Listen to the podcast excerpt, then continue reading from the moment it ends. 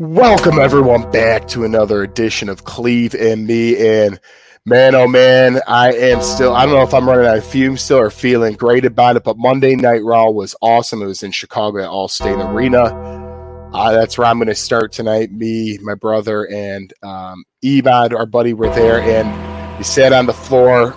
A lot of people rated it one of the better Raws of the year, so we had excitement all over the place.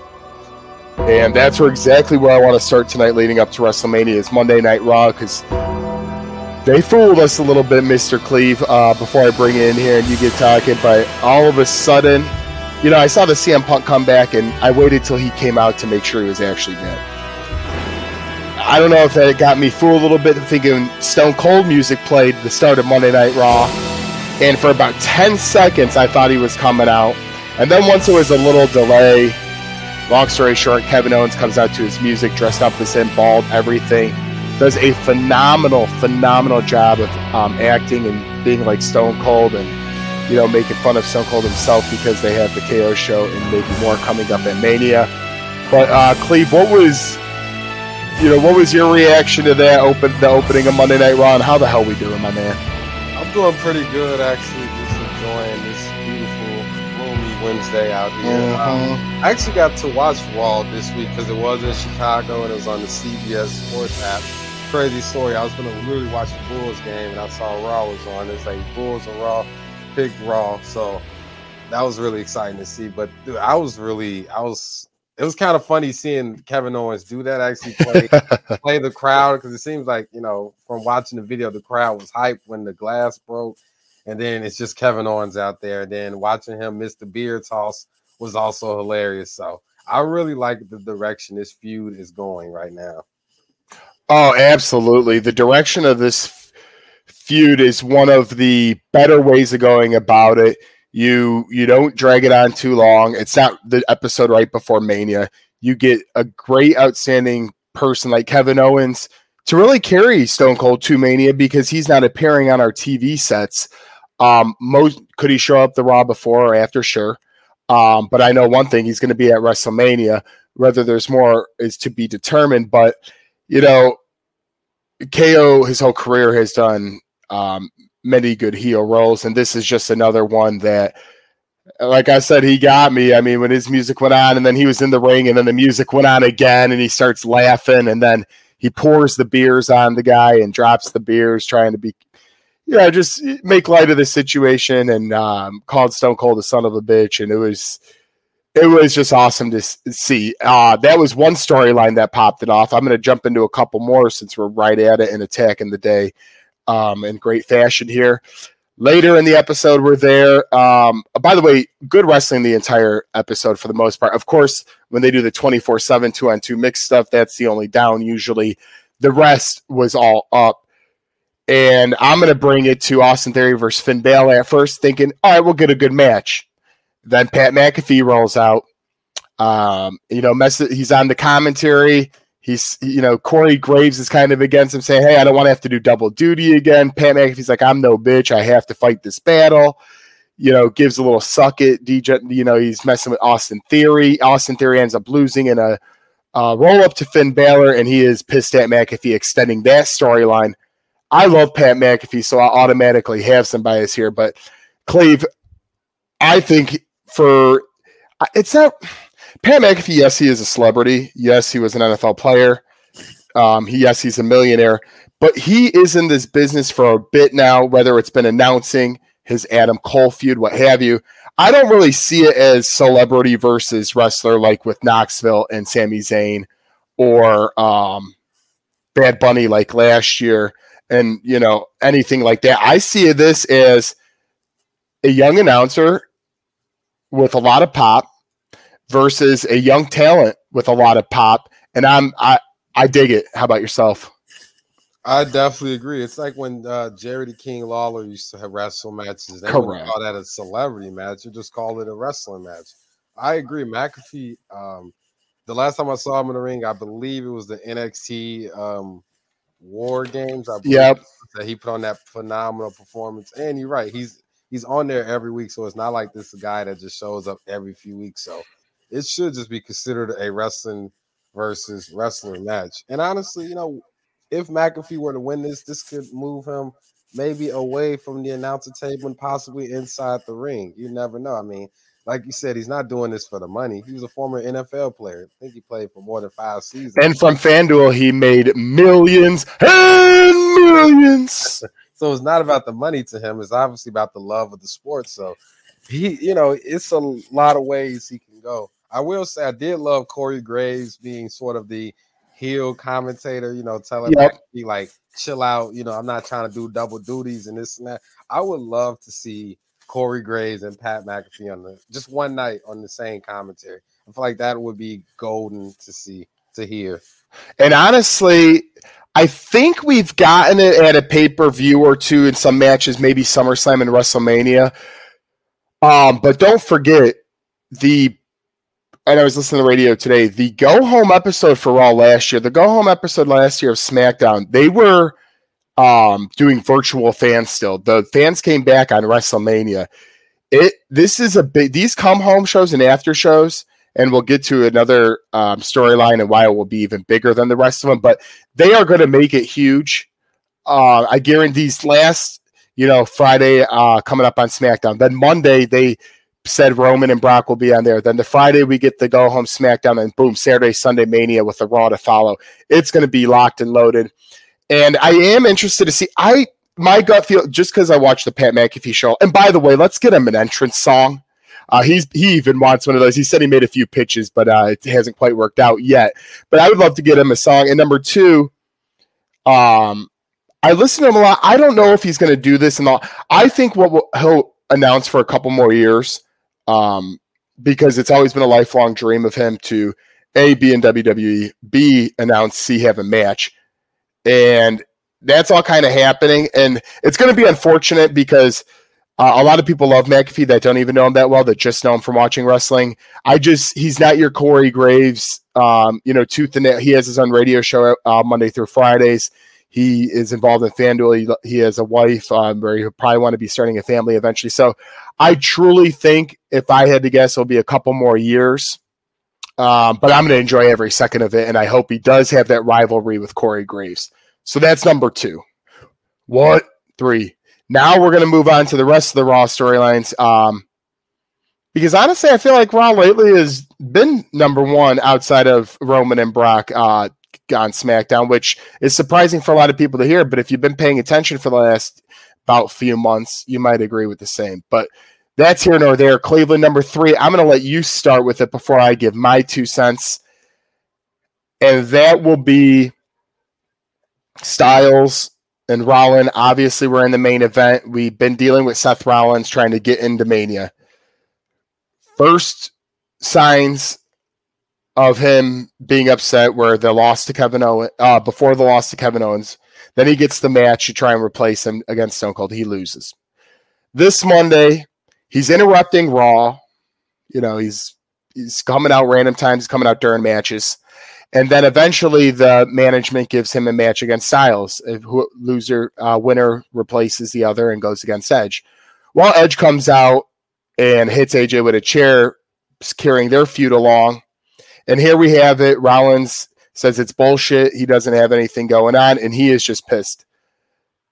On top of that, to make a long story short, Cody Rhodes officially signed his multi-million-dollar contract.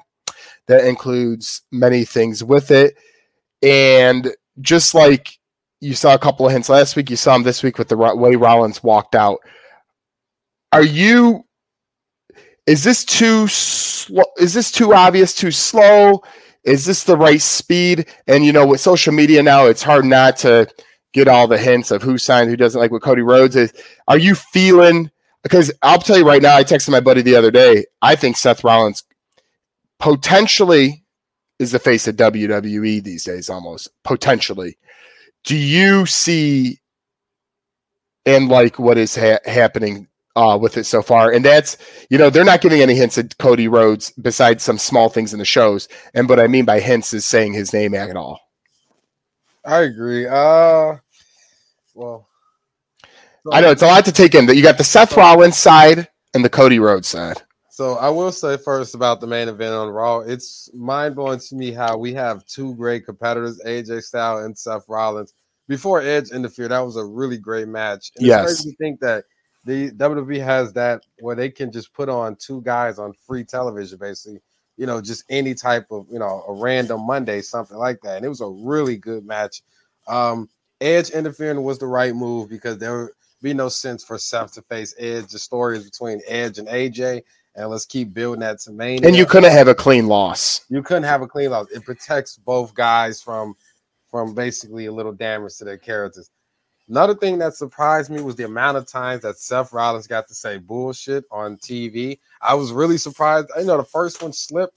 I was like, all right, maybe they didn't censor it. But then they censored the second one. And then just after that, you could just hear him say, this is bullshit, this is bullshit. So I kind of like a little bit how edgy WWE is getting, especially. And McAfee said bitch quite a few times over the past couple weeks. That surprised me, too. I was like, damn, bitch. And like literally just loud on the commentary. So I kind of like it. It adds more intense to the storyline, and it just shows Seth Rollins' passion at being at Mania. At one point at the end of Raw, I thought Cody Rhodes was going to come out. They had a little moment where he was just walking around the ring, you know, all angry and said, I'm not going to leave. And I'm like, man, that's the perfect time for Cody to come. But I think they're doing a really great job of letting it build up. You mentioned social media. You got spoilers out here. People just like, you know, spoiling stuff or, you know, just leaks. And it's just like in sports. Yeah, you know, sometimes it sucks because, you know, we do like to be surprised sometimes. But I think WWE did the best they can with the multiple leaks that's been happening from sources and whatnot, but when this match officially happens, this is going to be a really good match. And last point, I do believe Seth Rollins is one of the faces of the WWE, where I believe that if Brock and Roman were to take time off, him and AJ Styles will be the two guys you would feel comfortable with carrying your world champions. Yeah, and I just saw a random comment today, actually, even by Ric Flair, who said, He was talking about AJ Styles. I mean, he's crazy. He's a little older. Great guy. We love you, Rick. But he was saying how AJ Styles hands down better than Daniel Bryan. And I don't know why how that sparked combo for him on whatever podcast he was doing. But AJ Styles and Seth Rollins are definitely up there. Your parents raised a douchebag. Oh, that McAfee man. He's been really hammering it home with making it a little more edgy. But speaking of edge and sticking with the task at hand, I do like that he's heel on AJ's face. I wouldn't want it the other way around. They could have easily done that. But I think it's perfect. We're getting, you know, the cynical side of Edge that people haven't seen in over 10 years because you forget when he came back, he was face right away with Randy Orton and everyone loved him. So this is the first real heel moment. And Tones is rooting for Edge. I'm actually pulling for AJ Styles because I usually just go the face way more than the heel way. Who will you be rooting for in that matchup? Oh man, this is it's a tough one. This is a really tough one. You have two great athletes. I'm gonna go AJ. I think that AJ has paid his dues. You know, teaming up with Almost.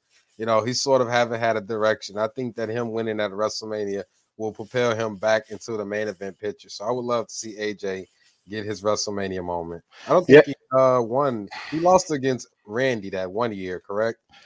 Oh, yes. I was at there WrestleMania 35. I believe Shane also pinned him. Don't quote me on that, but I'm pretty sure Shane beat him too at Mania. So, and then he lost to Undertaker in the cinematic match. Yeah, so besides the one with Shinsuke, AJ really hasn't had that defining Mania moment. So I think him going over Edge would be the right move. What did he do last year? Did he?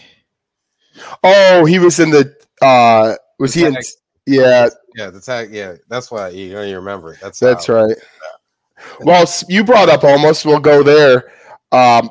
You know, they're making him as a beast. He and you brought me to my point.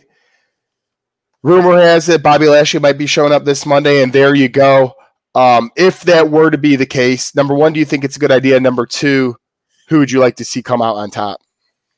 First, this is a great idea. You have an experienced veteran, Bobby, who's actually a former collegiate wrestler, so he's actually pretty good in the ring. And Almost is a little green still, and you have a veteran that can sort of help him out. But at the end of the day, these are two giant of a men. You won't see a lot of, you know, flying and this. Now you'll just see a lot of hard hitting maneuvers from these guys. So I think this will be a really good match. As much as I love Almighty, I think almost should go over. I don't know if I'm saying his name right, but I think he should go over just because he's the younger talent and WWE has been building him up as this giant of a man that's monster. So it would only make sense for him to continue his winning ways into Mania. I would not mind that, but I'm going to disagree because I would say, you know, last time we saw Lashley, he was partially injured in that, match with, why can't I think of where they're all locked in the elimination chamber, excuse me. And, you know, he had the title before that and all of a sudden it changed. Now, if you have him lose, it's a quick feud. He'll bounce back pretty good, but Raw is pretty loaded. I could almost see Bobby, you know, trying to get back. Whether what they do with the unifications of the titles and all that will be interesting, is we don't have much more news on there right now, but we'll continue to follow that. I could see Bobby wanting to get into that picture pretty quickly, and if he loses, it might take him a step back. But then again, Omos, he might want to try to find his way into a championship picture. Whoever wins that match, you could totally tell one will be going in the right direction versus the other. So I'm very intrigued to see how that outcome does end up. And I do agree that's the right person to pick from, because I forgot about Lashley a quick minute. Not that he's not good or anything. I just simply I didn't think he'd be a part of this WrestleMania. So I thought they'd give Omos some like, you know, last second, like a Goldberg, or last second, like a young guy who just really has no chance and it's not too believable. So I'm happy they got where they did. Speaking of getting to somewhere, because I don't really know how they're fully going to play this thing out with Bianca Belair, but after Becky Lynch's killer promo on Monday night, she's kind of talking like, hey, you're hurt. You ain't going to be at Mania. I put you down. Anybody that's going to stop in the way. We know Bianca and Becky's happening. Would you say Bianca shows back up this Monday? Oh, yeah. This is the go-ahead to Mania. They're going to pull everybody's. The main people are going to show up on this Raw. And we're going to get, you know, probably a little battle between them, little punching things between them. But this is also another thing you mentioned. Raw has been on a fire lately, even with the tag team division. I'm pretty sure we're going to mention Arcade Bro. Oh, we are next. Good segue. We already talked about the United States champion, Finn Balor. Even though he doesn't have a match, there's still a possibility. And the Intercontinental. Does the Intercontinental title? They haven't announced anything yet for that. But also, even the women's tag team. I know we were talking about the Becky and Bianca, but I just want to touch on the women's tag team because they're finally getting that's on the list as well. Tag teams, and I like the tag team of Naomi and Sasha. They're looking really good. You also got Natalya, Shayna Baszler. Pretty, not a team you thought you would see, but, you know, two hard-hitting women in that too, Carmella and Queen Zelina, who I kind of huge fan of. And what's the last tag team that's in that match? It's Liv Morgan and Rhea Ripley. See, so you got 8 phenomenal women in this match, and it will actually make people pay attention to the women's tag team. Me and you've been on the show multiple times talking about just how useless of a belt it is, but that's really good to see them actually doing something with the women's division. Now back to the Bianca and Becky thing right here. Yep. Bianca's definitely going to show up to Raw. We're probably going to have a little scruffle between them two, but that is going to be a really good match. And I hope that match ends up on night 2 instead of night 1, just because I believe Charlotte and Ronda has night 1.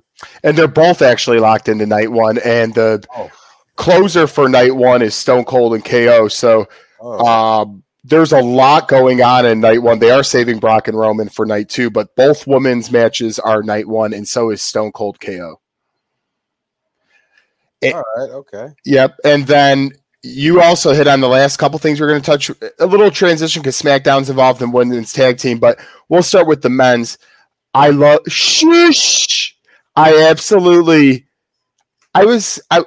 like Alpha Academy at first because, you know, Otis went heel. He got out of Heavy Machinery. Chad Gable was in there.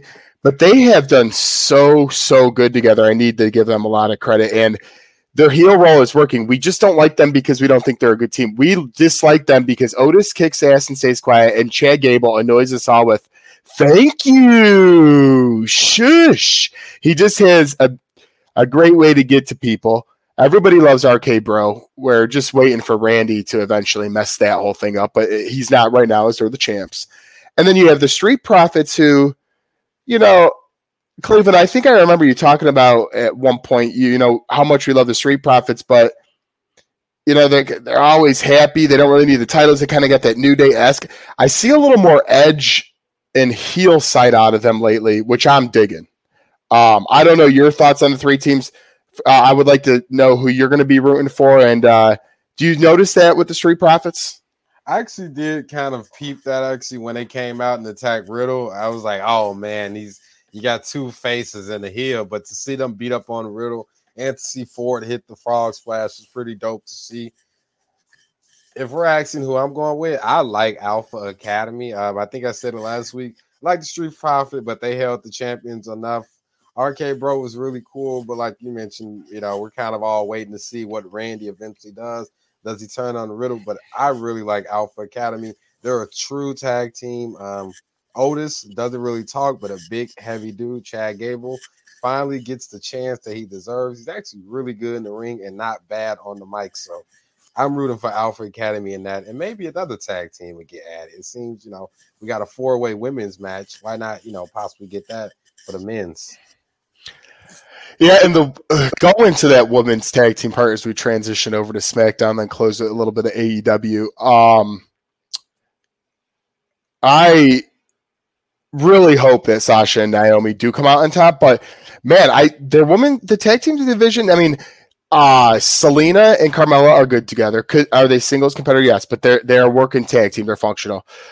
I think Liv Morgan and Rhea Ripley. You could play that thing off for a bit too, and then.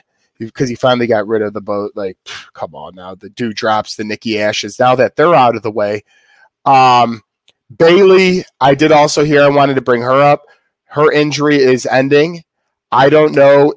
I hate to mess her in because she's not even involved in this. But since I brought her up, what I would love to have happen, if possible, is Bayley show up either Mania or the SmackDown after and get involved in the whole Charlotte Ronda Rousey thing.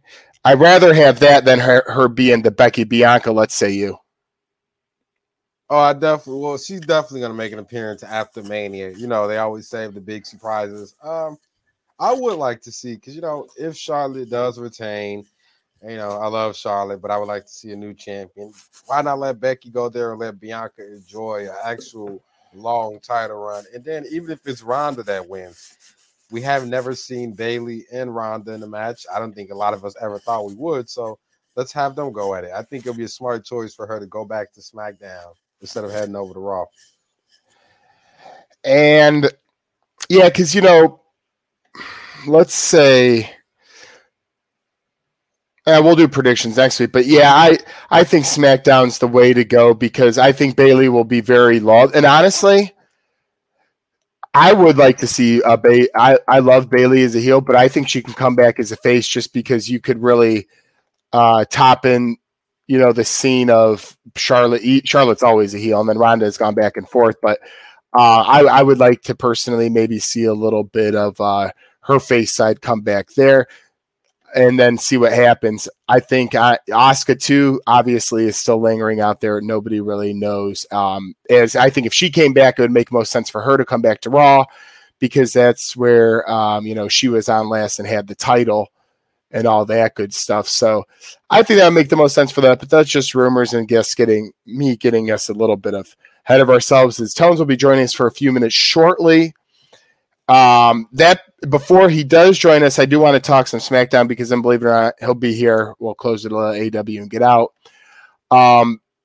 Brock has been really doing a good job of messing with Roman, the Usos. He's smiling out, having fun. Tones posted to us today about how he was the first one to congratulate the guy who's coming over from Real Wrestling, who is a two-time, I believe, national champion, And again, I don't know why, but I was blanking a little bit with his name right there, but he will be on the way soon. That's Gable, Gable Stevenson. He's working with Vince McMahon, Triple H, Paul Heyman to work on character development. And they say he's going to really get a big pop. So we called it a long time ago saying how good Brock and Roman is. People were thinking, oh, we really need a number three. Yes, it deserves one because it's that good. Not all battles do. This one does. You know, I just find myself falling more in love with Brock Lesnar by the week. I agree. His new character, well, just the switch between Roman and Brock, just before I go into Brock, I was watching the Young Roman. I was sort of on Peacock last night, sort of watching some old wrestling, and it amazes me how far Roman has came from the guy that looks like he wasn't ready for the top spot. Vince was forcing him down. He couldn't cut a promo to save his life, and now he's considered the best guy in the company. And the same with Brock Lesnar. Just 2 years ago, Paul Heyman was cutting all his promos. Brock just come in and whoop people, you know, just whoop people's ass and disappear. But now we get to see a whole new personality of Brock Lesnar, a funny side of Brock Lesnar, and I'm really enjoying it. I know a lot of people are too. And even though he has that funny side, it's still the old Brock Lesnar in there. So I really love how they just switch both guys' characters. Yeah, and you know, you look at everything that's going to be happening at WrestleMania, the two-night stupendous event. You got so many great characters like Roman, like Brock, like all these guys, and I brought up the celebrities a little bit, but I will say, like last year they did Bad Bunny. I don't count McAfee. This year they have Knoxville and Logan Paul. To me, Knoxville deserves it. He's been the little bit better of a character. He's been more funny with Sami Zayn on social media. That deserves it. A little disappointed in Logan Paul. I get it, the draw. He's probably going to bring a good crowd to him. He's been waiting for his time. But when it comes down to the two celebrities, and I'm randomly just saying a couple random things before Tones comes on, I am digging Mr. Johnny Knoxville and Sami Zayn a lot more than I am Mysterio's versus Paul and Miz. Where do you stand on those two celebrity matches? I mean, the Sami Zayn and Steve-O, right? Johnny Knoxville. Wrong person. I think that's way more interesting. I don't care for Logan Paul. Pretty sure you probably don't care. A lot of people really don't care. And he's paired up with Miz, which a lot of people don't like. So yeah, it's like one of those. Yeah. And you know, it's great, you know, because Miz always brings the best out in a heel team. Last year, him and Morrison. Hey, hey, ho, ho, dun, dun, dun, dun. And you know, he moves the needle, Miz, but Logan Paul, he's a big draw, he's a big name, of course. That's they're in Dallas, Texas, huge stadium. I mean, if you haven't seen that facility, just look at images online. It's just massive beyond belief. So, and it's 2 nights, but I would have left it at I would have thought I would have been fine with just one. And then, like I said, I do not count McAfee because he has proven he's much more than that. And that's just one of my Joey's random thoughts. Cleveland, in terms of, we talked about a little bit UC and IC title. Ricochet, though, between Ricochet, the New Day, the Ridge Holland, Sheamus Butch stuff, Happy Corbin, they don't probably need it because they have so much going on at Mania, but one thing I would like them to tighten up starting after that is really putting more United States. They've done that. Damian Priest had a good run, and he'll be fighting Finn Balor most likely. I think the IC title right after it, Ricochet should hold this title for a while, but not just hold it like Shinsuke did, actually defend the title quite often, because that's where I feel like they lacked over the past couple of years. I definitely agree. I think we've talked about this multiple times, how the middle card picture sometimes just gets shoved in the background. You mentioned Damian Priest has had a really successful run, but on the Intercontinental Champion side, it's sort of been a little dull. I think Apollo Crews was a champion before Shinsuke won it, and Apollo Crews, you know, we were all excited for it when it first happened, but then he sort of went on a dud run. He's still on a dud run. Yeah, well, yeah, I don't know. Yeah, Apollo thinks got dropped back down to main event. Shinsuke, I don't know what the hell was going on with Shinsuke. I didn't get why he wasn't defending the belt. I think him holding the belt for so long and not defending it really devalued how great the Intercontinental Champion is. Hopefully Ricochet gets a successful run and we actually get more people challenging. Let's get Sheamus back in the Intercontinental Champion picture. Jinder is over. Jinder Mahal is over there. Yep, there's another one you could do. Let's have a battle royal. Or something like a number one contender or something to add more spice to the Intercontinental Champion. Hell, you know, at Mania, surprise us with a ladder match for it if you have no real direction for the Intercontinental Champion. I just feel like you have a lot of single guys. You shouldn't just be keep shoving them in the tag team division to fill your tag team division. You need to fill your middle card division to make the Intercontinental Champion feel like a stepping stone to the World Champion, which is actually how it's supposed to be, the next level to moving up in the main event picture. Well, speaking of main event, as I bring in Tones here, you know, Cleveland, it was funny. We kept seeing, where is Veer? Where is Veer? Well, we finally got a date for him in the commercial, and that was April 4th, the Raw after May. But we saw him fight. Tones, as we bring you in here, we're on your boy Veer right now. I know you were a fan. You were on your feet when he came out. Before we get into your stuff, we haven't talked about it yet, so I'm going to start with you. Veer, do you see a good run coming, or is this one of those trendy guys they like for a little bit and sad to see he'll fall off?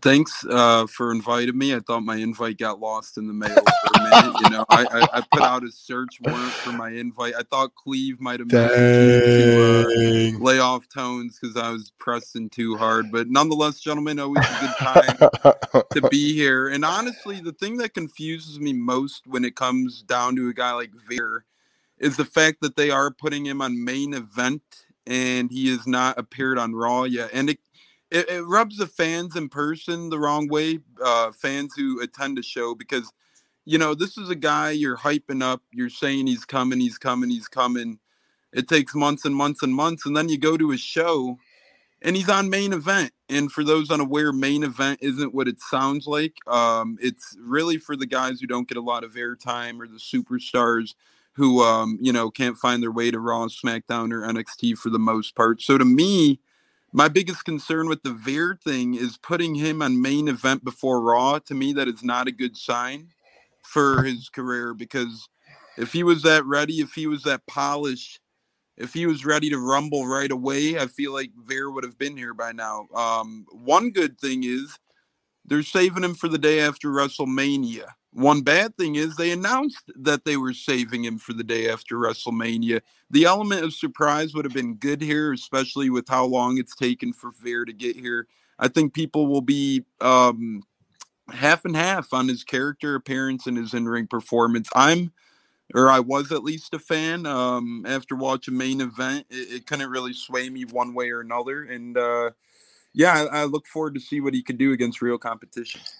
Yeah, because one place I give him credit, he did lose a decent amount of weight from when he was with Jinder, so he has gotten into better shape, but I wasn't overly impressed with his moveset. Now, he did face a jobber, so not a lot to go off of there, but, you know, a lot of throwing into the ropes, a lot of some body slams, but I feel bad that he's debuting the Monday after, because with the rumors going around and stuff, he's going to look like he could easily get lost in the shuffle. So hey, if he does put on a good performance, if he does step up, and it's key where they put him in a character. I hope they just don't keep him. I liked it when he was a part of the stable at first. On his own right now is risky unless he just kills it. So that will be seen there. Go ahead, Charles. And the shitty thing about it is, real quick, the fact that they already announced him for the Mania after Raw, or for the Raw after Mania, excuse me, it would have been a cool excitement if he was a surprise appearance there, given all the other talent, like you said, that's expected to show up or return to in-ring action. So to me, they had a chance of making Veer a surprise. You know, how cool it would have been for, you know, not saying this is going to happen, but a guy like Cody Rhodes to be out there, or another guy they bring in or who returns to the ring. Then all of a sudden, Veer's music drops and Veer just pummels them or something like that. Now everyone's expecting Veer to appear. So interesting strategy to me to announce that he is going to be there April 4th. Maybe it's a little, you know, just to make fans look forward to it. I do understand why you would put him on main event, because you probably want to see the crowd reaction to him, just to, you know, see will they feel him and stuff. So, you know, main event does serve its purpose because they used to do it back in the day on house shows where they were debuting a new character and they'll try it out on the house crowd. So, but I'm not going to be 100% honest. I don't think Vera's going to, I think it's going to be a flop. I just don't see. No. I'm sorry to say. You hyped it up this, remember, what was that guy's name? The one that was Gronk's friend. That, Mojo Rawley. Mojo Rawley. Do you remember the Mojo thing where they cut the little thing from him and he disappeared for a while? Like, well, that's why I asked the question, and not to cut you off, but that's what it's between. And we've seen it, I would think, with the Mojo Rawley, but then we've also seen some good. It's a mixed bag. Remember, too, when we did this last, I brought up that the last time somebody took to debut the song was a lovely lady superstar, and she got released or went back to her original gimmick shortly after. So you truly. Where's Nikki Ash? Hopefully they take out the H and add an extra S to the end of her name. Oh, maybe she goes back down to NXT. You know, that seems to be the new rebrand her like Mandy Rose. There you go. I like that decision. But yeah, I think Vera's gonna be a flop. I don't see the hype behind it. It's not like people were already rooting for him when he was there anyway. They just remember him as the guy with gender. So I just don't see it happening. And hey, I believe I can't wait to see what happens. I wish we had more time to talk about it, but we don't. Tones, would you like to give your news right now, or would you like to talk a little AEW first? Yeah, so I'll give my two interesting tidbits of information. Please do, because I know you'll be locked and loaded with the damn report for. By the way, folks, YouTube WrestleMania show next week. You won't want to miss it. Tones, go ahead.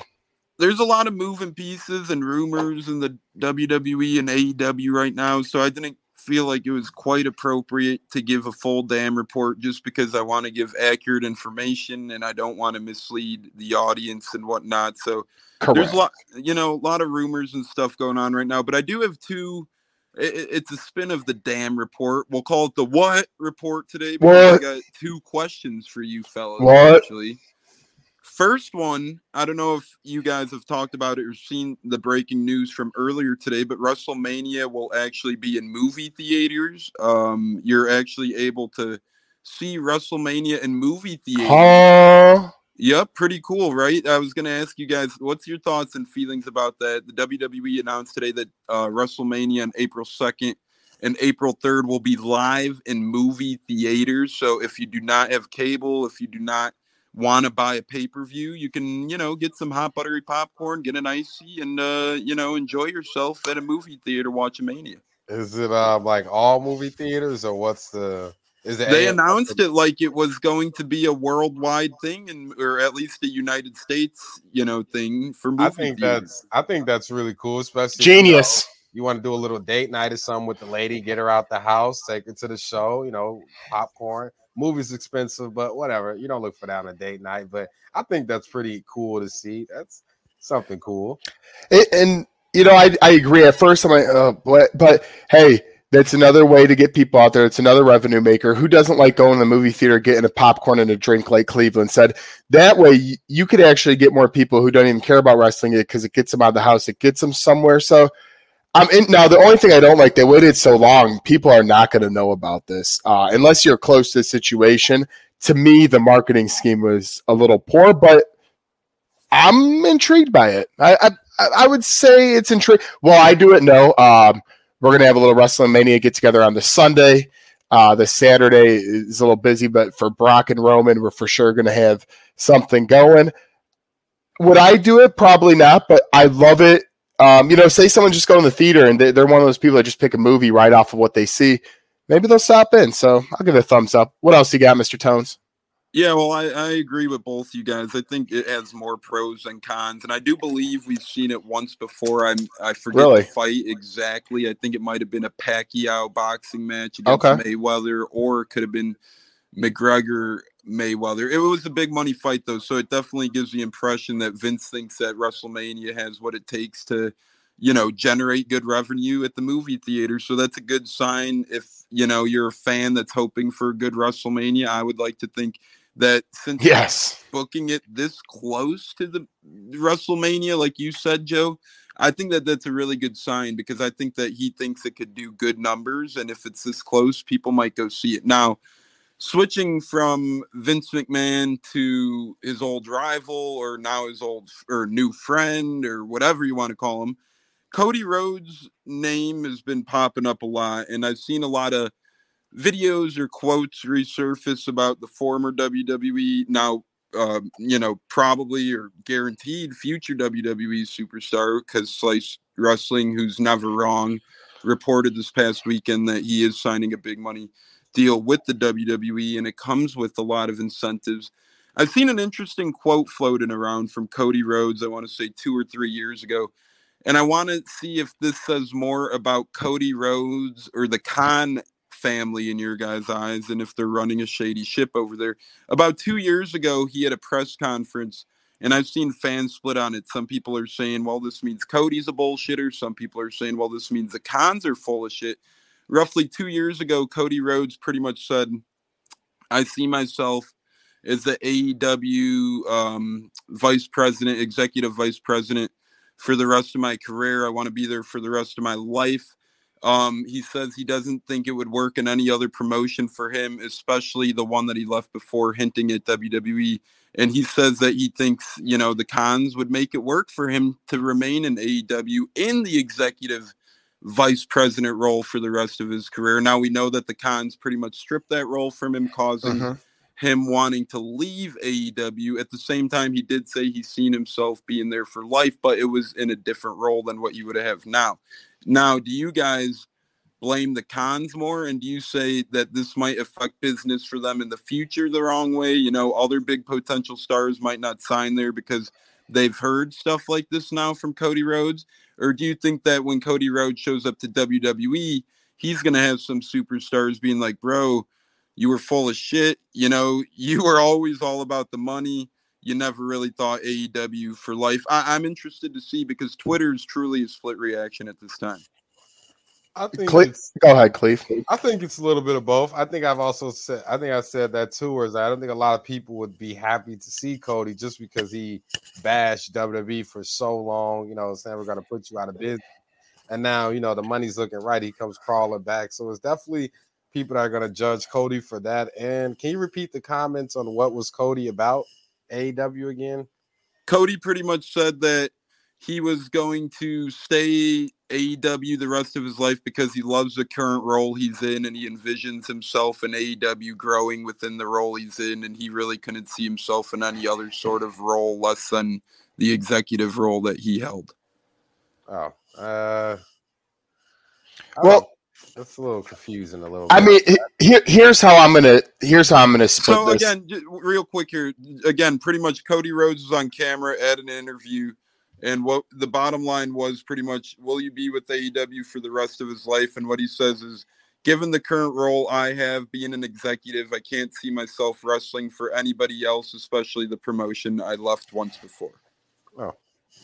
Yeah, so, and if you want to see that as hypocritical, you could easily see that, or you could see it as, the Khans didn't fully give him what he was looking for. First off, I want to say a comment going off that. I know Ronda Rousey, especially now, she's only one person, but she did say yesterday how much she's looking forward to seeing Cody Rhodes, and there seems to be a lot of excitement in the locker room. That has nothing to do with your question at hand. Your question at hand, I believe it's simply this. The Khans have never, ever experienced a full locker room in any capacity like this. You're growing a new business. Football is different. You get a team, how many men you need on that roster. When you start AEW, which defied all the odds from first getting off the ground to becoming a good company, to becoming a sustainable company, to becoming a competitor to the WWE, a lot of great things. But they've never experienced a full locker room. And I'm not talking about money even. They have money to keep doing what they need to do. But at the end of the day, to grow your profits, to grow your show, sometimes you need to make tough business decisions. They just simply didn't have these decisions for the first couple of years, A, for contractual reasons, B, the company wasn't big enough. Now you have a lot of star power. You have a lot of things going on. And a Cody Rhodes, who one day seemed as the god of AEW, he didn't fall off to the point where he's like a mid-carder, but he went from the guy to another great star in that locker room. And I feel like Tony grows more confidence running this boat as time goes on. And a business decision, not hating Cody Rhodes, but sometimes you got to do what you got to do. And I just think at the end of the day, he never expected to be in this situation. And now that he is, this won't be the only tough point. And this won't be the only guy that goes from AEW to WWE. And I just feel like that's where they ended up at the end of this. And they just feel like he didn't need to be a lifer for the success to be there. So I'm going to put a little bit more on the cons, but not a bad reflection on the cons. I just think it's business. And, you know, we're seeing this a lot around sports lately as a business being a business. We've seen, you know, 1 year ago today, if you said Tyreek Hill would be on the Dolphins, Devontae Adams would be on the Raiders, and Freddie Freeman would be on the Dodgers, people would laugh at you. Those guys were viewed as lifers, especially Freddie Freeman, and for the most part, Devontae Adams. Tyreek Hill, given, you know, some of his problems and whatnot, that's another thing, but he was a hell of a player. Now, you know, this is where the wrestling blends in with sports more. You know, people, you only got a certain budget. A team's only got a certain budget. It's thank you for everything you've done for me. Thank you for all the production you've done. But if I could get you out of here and get some money in my pocket, well, sadly, that's what I'm going to do. And I'm going to use that money on other things because, you know, a team like the Packers and Chiefs tied up all the money into Mahomes and Rodgers. AEW's tying up all their money into assets elsewhere. And they'll happily, you know, sacrifice Cody for other guys. Is that the right thing? I don't think so. I think that Cody Rhodes was the integral part to starting AEW, and I think that it's a little disrespectful to him that they would strip him the title that they once sounded like guaranteed him for the rest of his life. Yeah, and I wish we had even more time to talk about him because it is so interesting. And you know, they dropped the subtle hints, Tones. What did they say on Monday when Seth Rollins came out? There was a subtle hint because the week before, according to Corey Hayes, and he has Powerbomb Productions Twitter account, so you know they tweet about wrestling news and whatnot. He said that right away that he noticed that Seth Rollins does the exact thing that Cody Rhodes usually does when he comes out during his introduction. We were there. We didn't have the best view at the stage. No, we didn't watch Raw replay yet. So what that is, I'm not sure of it, but I trust Corey's word 100%. And this isn't the first hint we've seen either. We've heard them make remarks like, you know, American Nightmare before and things of that sort of nature. So they're dropping hints. It's kind of like when Bray Wyatt's puppets used to pop in the background. You know, I know you don't got much time here, but I wanted to ask you one sports thing real quick. And the other thing, I actually heard on Bray Wyatt today from a source that when this is random as heck, but since you brought up his name, I'll say it. Alexa Bliss, when she turned on Wyatt at Mania, the next night, Dana Brooke was supposed to, they were going to call her Sheen. So there was the Fiend. They were going to call her the Sheen and have her be the new sidekick to Wyatt. Now, Wyatt says he won't fully confirm it. He thinks it was more of a video game storyline, but very random. I don't know how they landed on Dana Brooke for that. I'm almost kind of glad that didn't go through because it just sounds a little messy. Tones, before you get out of here, though, I got to ask this since my Indianapolis Colts finally got a quarterback. If you were going to trust, just like we do we ask about Roman and Brock right now, just like we talk about, you know, any of the top stars, what star are you trusting more going into next year? Matt Ryan on the Colts or Dak Prescott in the Cowboys? Yeah, you raise your head, Cleveland. You're talking about a MVP, former MVP who has been there, done that.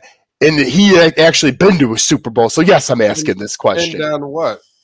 Blew a 28 to 3-point lead in the Super Bowl? Yeah, that's a great quarterback to pick This up. Ain't basketball. This is a 56-man team. Yeah. Listen this here. This is a tough question. And could you repeat it one more time, the exact wording of the question? Matt Ryan and the Colts, Dak Prescott and the Cowboys. Who are you installing more faith in to make a run next year? And I know there's other factors. You know, you could say the AFC is tough. You could say the Colts division stinks. You could say the NFC stinks. But who are you going to trust more? Are you going to trust Dak Prescott more to help his team out do more things next year? You're going to trust Matt Ryan to do that? Well, both teams seem to be buying faith into their guys being able to do what they do best, because the Cowboys got rid of their number one receiver, and the Colts didn't really add any receivers or tight ends to this point in free agency. So both teams, both coaches, both GMs buy into their guys 100%. Now, what do the fans think? What do people like me think? I think this, and this is just my personal belief, I think that Dak Prescott and Matt Ryan are both, when they're both on their game, I think that they're both top 10 quarterbacks in the NFL, and I think that they will both help their teams do the next thing at the same time.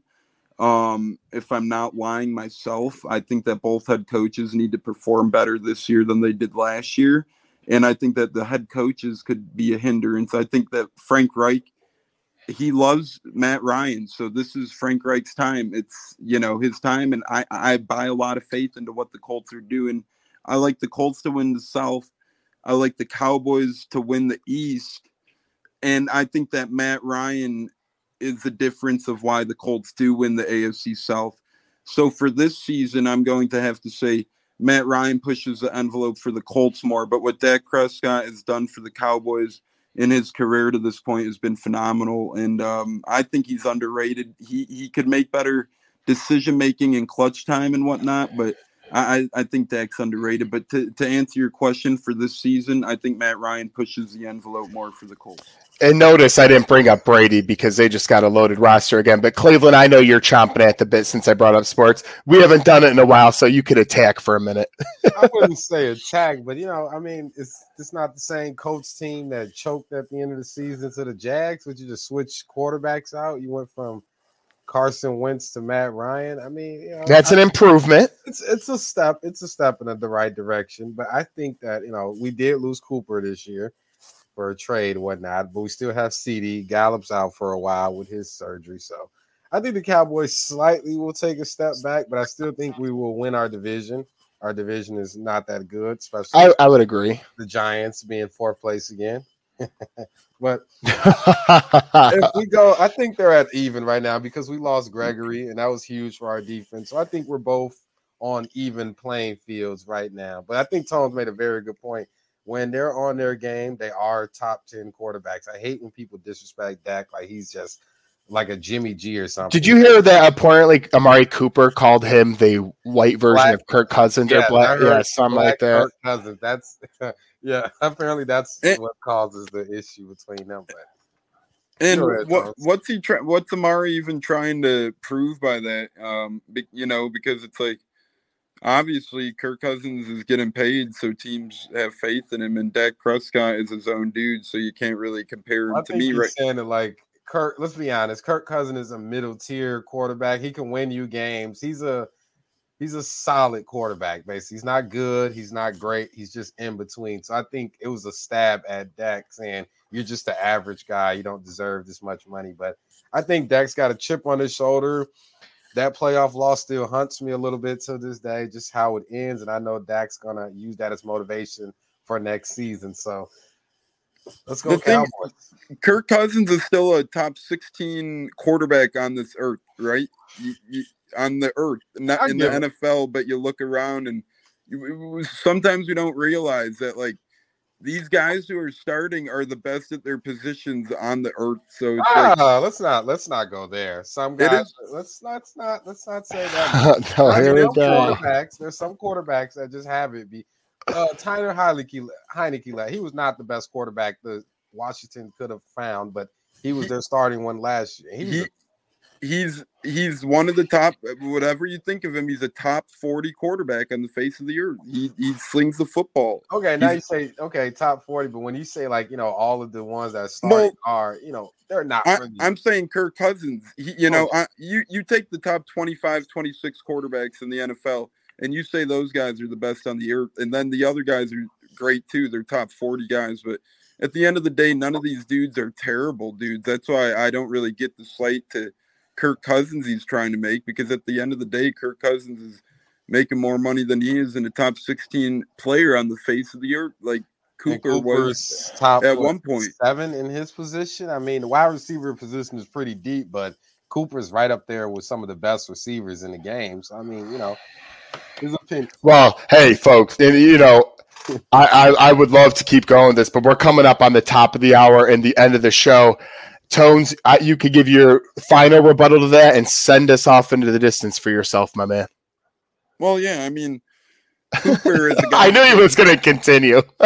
Cooper is the guy who takes plays off. He creates locker room problems. So, you know, as much talent as he has, is it really worth having him on your roster? I mean, you look at guys like Mike Evans, Chris Godwin, and Michael Gallup to this point in his career. These guys are guys that you don't hear about in the locker room. They show up to work with their briefcase. They go on the field. They do their thing.